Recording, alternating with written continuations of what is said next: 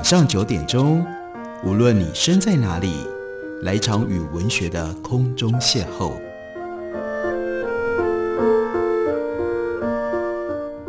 杨照谈书，邀您一同遨游文学世界，认识古今中外的经典之作。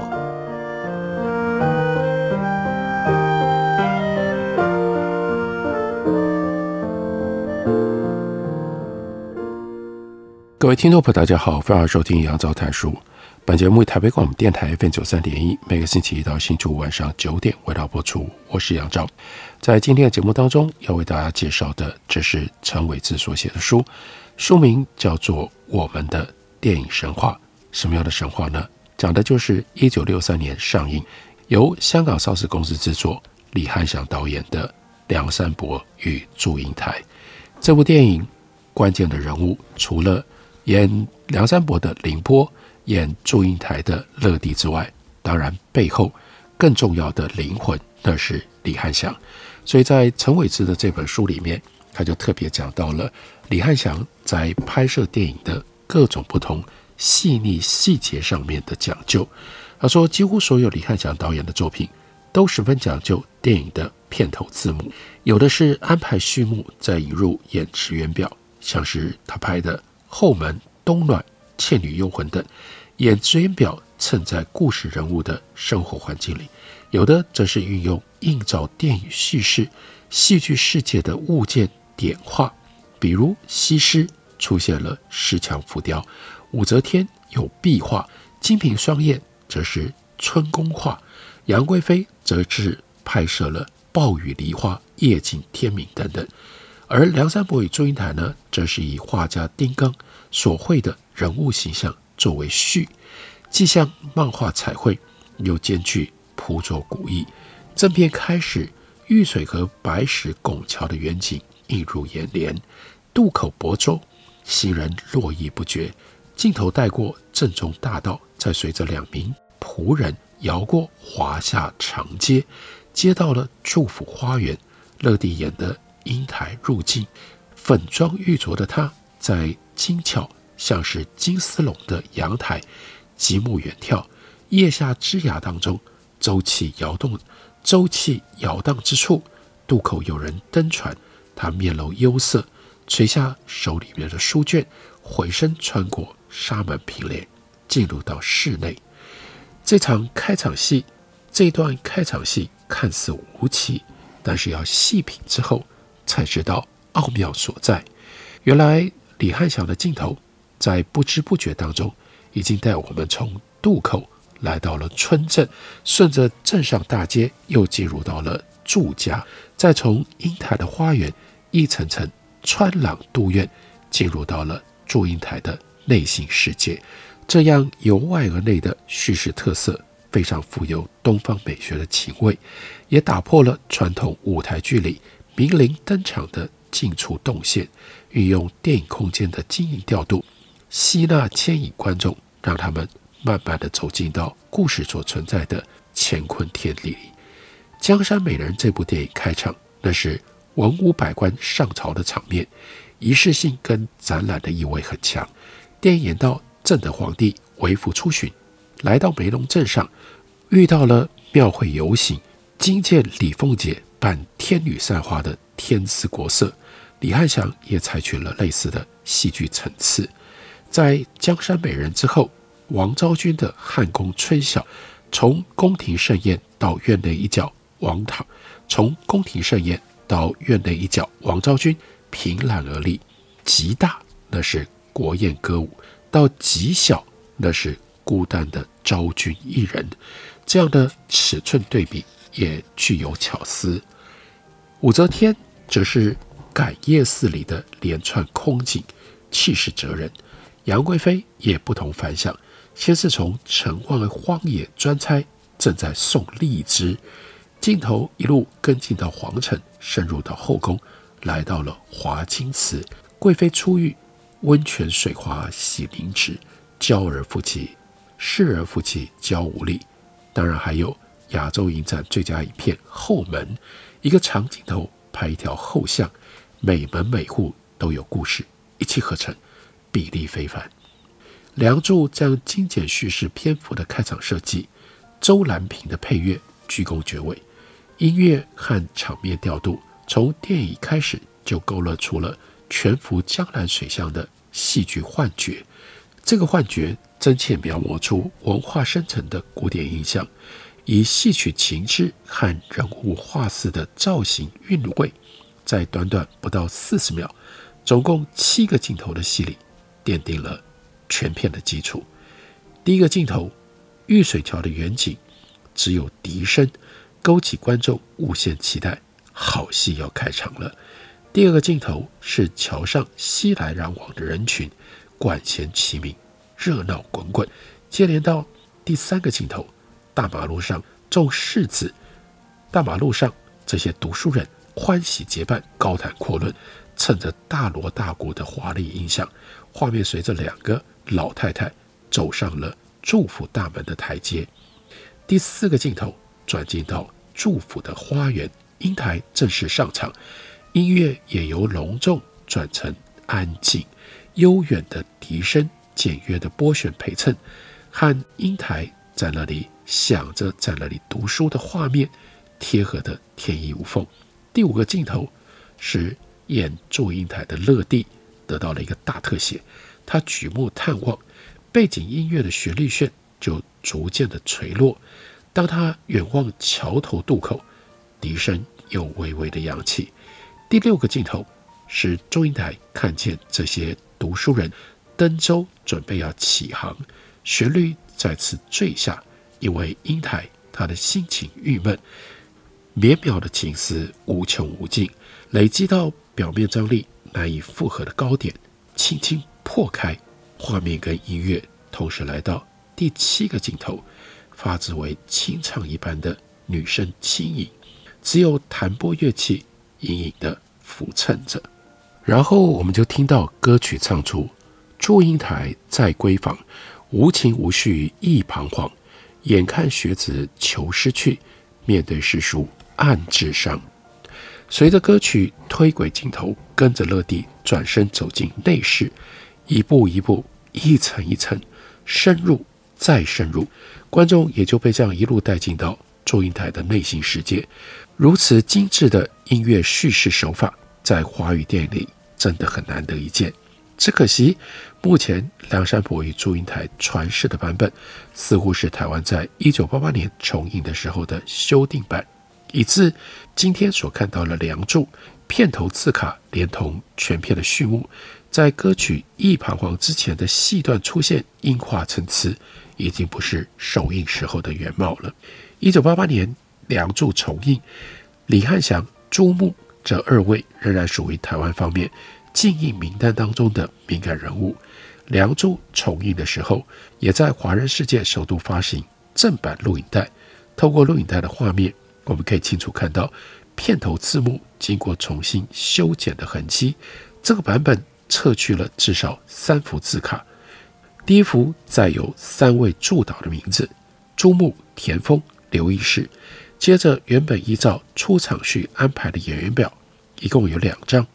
第二张内载着朱木扮演樵夫，同样被剪去了，留下画面融接的时候的残骸，字迹依稀可辨。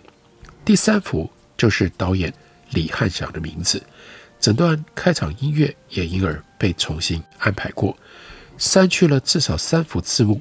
创作团队原本精心设计，就无法跟上。后人的安排，在这个版本里，村口的白石拱桥在画面当中亮起的时候，片头的仙蝶舞曲仍然在进行。大街上热闹行人配上了安静的竹笛演奏，英台在喧天锣鼓当中欢喜登场。原本描写他极目远眺、心情低落的过门音乐，在这里被修短了，牺牲层层深入的效果，赶在歌声开始前。让音乐跟画面能够顺利搭接在一起。在《梁祝》的片里面，有一段弦乐团用 tremolo 战音演奏降 E 大调和弦的音乐，先后出现过三次，由于每一次都是主场戏的重点配乐，就不只是让人印象深刻，也几乎变成了全片除了歌曲之外识别度最高的主题音乐。这段音乐头两次出现都是探病的戏，第一次是英台思学闹脾气，绝食抗议不下楼，这个时扮演迎新来报，祝夫人即将前来探望。第二次是在尼山书馆。英台受了风寒，山伯急忙来照料。前者英台是装病，口中一边侍客丫鬟老妈子，卧房桌上还放着偷偷吃剩的碗筷餐盘，趁母亲还没有进房，赶快躺到床上去装睡。后者则是英台利用发烧之便，躲在宿舍里偷换女用的内衣。两段都是病，两场戏。周兰萍也都采用了这段生机勃勃而不是病恹恹的音乐，借由音乐来点出戏剧里英台想要掩盖的真相，堪称一绝。这段音乐第三次出现，那则是在英台哭灵、坟开墓裂之后，蝴蝶双飞、百花齐放之前，暴风过境，镜头从地表裂缝仰拍之昏迷当中。逐渐苏醒的四九迎新，音乐扬起，好像朦胧大雾里，雨过云开，天地清。泥穴专利当中露出了一缕衣袖，上前扯开，衣袂翩翩，化为彩蝶。在末日之后，依然挺立的荒草孤树当中，迎亲队伍里的生还者持着破烂的喜扇，掸去了身上的灰尘，指向。破开一缕清秀的暗天，那一黄一灰的蝴蝶，就在周兰萍精心镂刻的弦乐战音当中，隐隐的不断飞舞着。这段描述非常的精彩，尤其是让我们了解周兰萍的配乐和画面镜头是如何精彩的搭配在一起。我们休息一会儿，等会回来继续聊。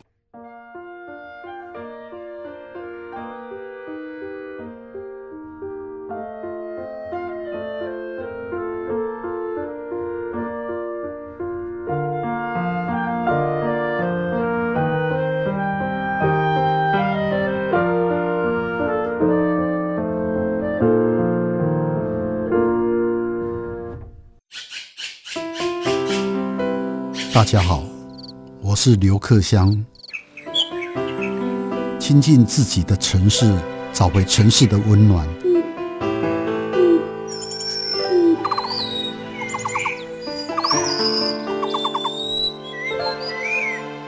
听见台北的声音，就在台北广播电台，FM 九三点一，AM 一一三四。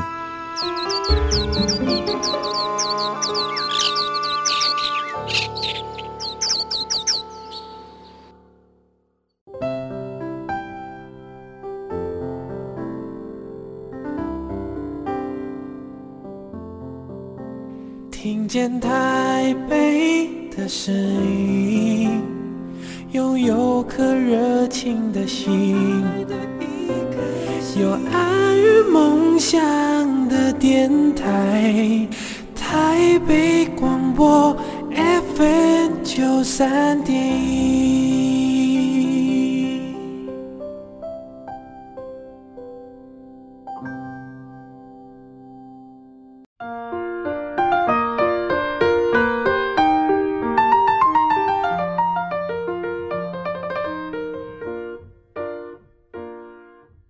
感谢你继续收听《杨照谈书》。本节目台北广播电台 FM 九三点一，每个星期一到星期五晚上九点为大家播出到九点半。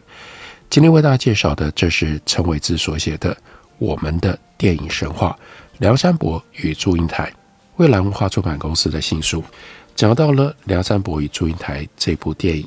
陈伟志在书里面帮我们多介绍了许许多多的细节，例如讲到了梁祝的总摄影师。叫做贺兰山，他是曾经以邵氏版的杨贵妃拿下坎城影展技术大奖的日籍摄影师，他的日本名字是西本正。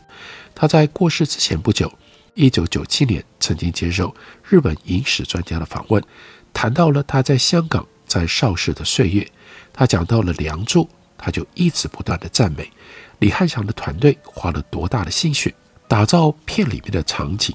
他记忆所及，他说《梁祝》大概有二十五堂的背景，《梁祝》大概有二十五堂的布景。这二十五堂是怎么计算、怎么搭建出来的？我们后人很难重新确认。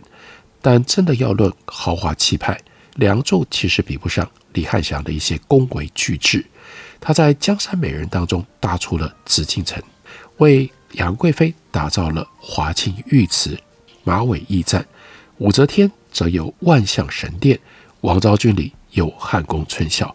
后来在台湾拍西施的时候，搭出了姑苏高台。管洼大殿，响朗风情，还有在海边筑起了越国宗庙，气魄惊人。不过，梁祝的景妙在它的气质诗韵，还有它的文化厚度。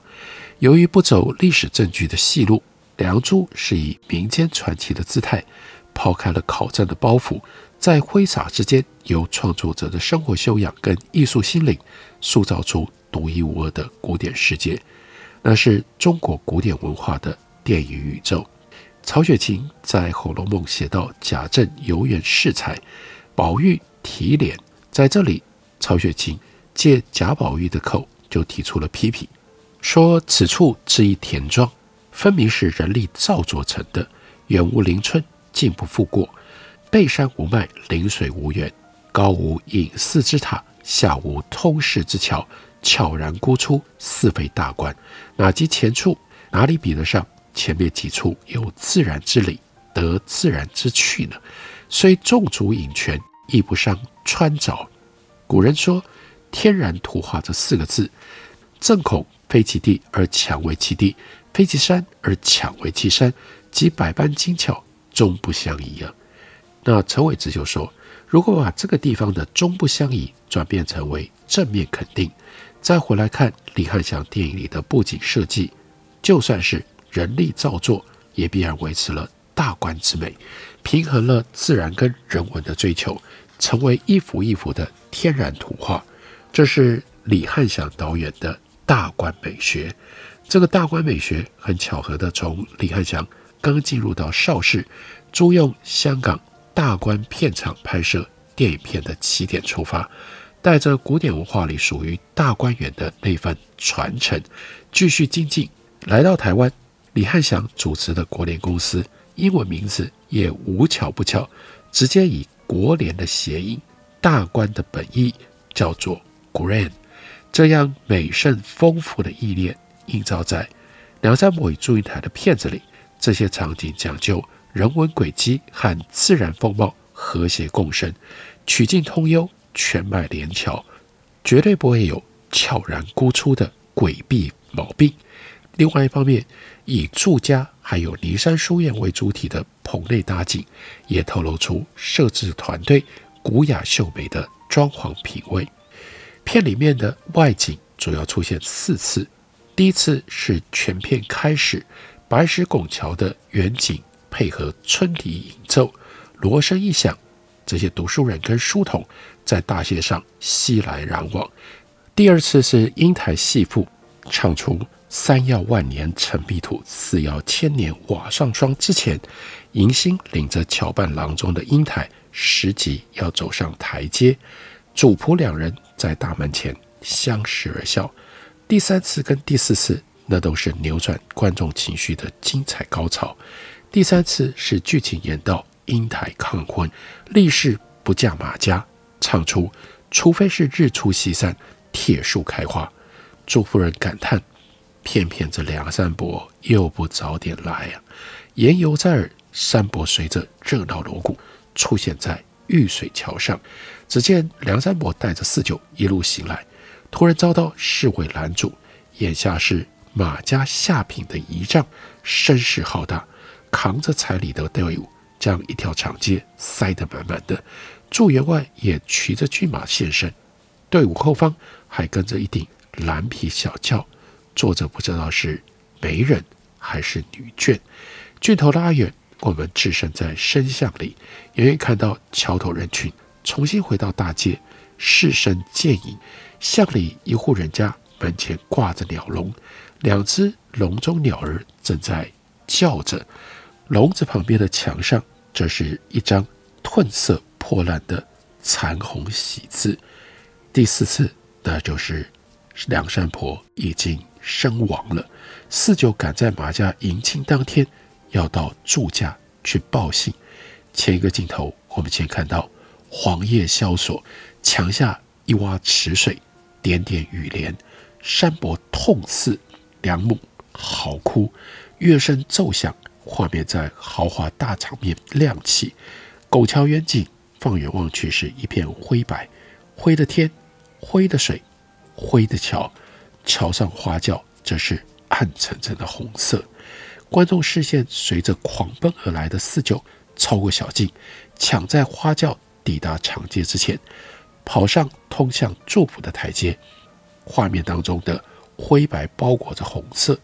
主导了我们的视觉焦点，以花轿和迎亲队伍的红来推动四九。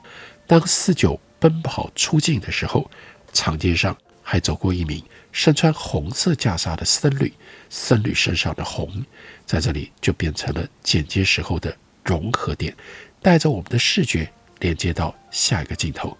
画面由桌上的明珠凤冠大红盖头拉开，我们已经。置身在英台的房间里了，这样的视线移动跟色彩的经营，虽然是非常细微的小节，细细品来却是滋味十足。邵氏影城第一期古装街道，现在严俊导演的《花田错》，袁秋风导演的《红楼梦》，以及岳峰导演的《白蛇传》当中陆续亮相。来到一九六二年夏秋之交开镜的多部。民间传奇巨片的时候，第二集古装街道也已经完工了。阎锡教开场，卖身丈夫李丽华头插草标长跪大街，玉堂春则由乐蒂所饰演的苏三乘轿过街。乔太守乱点鸳鸯谱，这里是沈殿霞演的桂香姑娘在街头大嘴巴讲出家里面的丑事，众人闹哄哄的。还有写手印开场。这是李坤大唱《莲花落》，凌波饰演的穷书生在桥畔挑水。另外有周诗露导演的《潘金莲》，任由镜头穿梭在大街公堂、伸向小户。邵氏古装街区现成便利好用，而且呢逐步改建、扩增规模。到了一九六四、一九六五年，规模相当可观，但却不幸，在一九六六年十一月，天干物燥。山火频起，十一月二十一日下午，影城附近发生山火，火星飞落影城古装外景地。工作人员虽然已经严加戒备，但寺庙景区仍然爆发大火，紧急状况就使得电影全部停工，包括在棚内拍摄的《船》《艳阳天》等。短短半个小时，紧连寺庙区的古装街区陷入火海，损失惨重。也因此，在一九六零年的后期，一九七零年代邵氏古装片宇宙里的街区景观，它的造型造像就已经不再是《梁祝》那个时候的模样了。在一九六零年邵氏影城街道大火之前，古装景区还有两次非常成功的亮相，色彩瑰丽，别出生面。两次可以算作同一次，导演是同一个人，拍摄的时间也相同。很有可能是发一次通告，多拍几组镜头交替使用。这就是高丽导演的古装歌唱片《宋宫秘史》和《虞美人》，拍的都是宋仁宗、包青天的元宵灯会戏，也就是狸猫换太子。这个戏里面，元宵灯会主场在内景的皇帝跟包拯，街道镜头穿插其间；《虞美人》的灯会主场戏是街道外景。这是古装街区最豪华的夜景场面，万人夹道，争闹灯会，金龙舞街，花灯游行，金光璀璨，热闹万分。《梁山伯与祝英台》这部电影问世六十年了。这本书回顾《梁山伯与祝英台》这部电影横空出世的年代，从各个层面分析这部当年以台湾市场为原爆点，进而变成神话的经典作品，带着读者回到六十年前，重新体验电影神话在台湾掀起风魔热潮的那种景况。这本书的作者是陈伟志，书名叫做《我们的电影神话》，梁山伯与祝英台，介绍给大家，推荐给大家。感谢您的收听，下个礼拜一同一时间我们再会。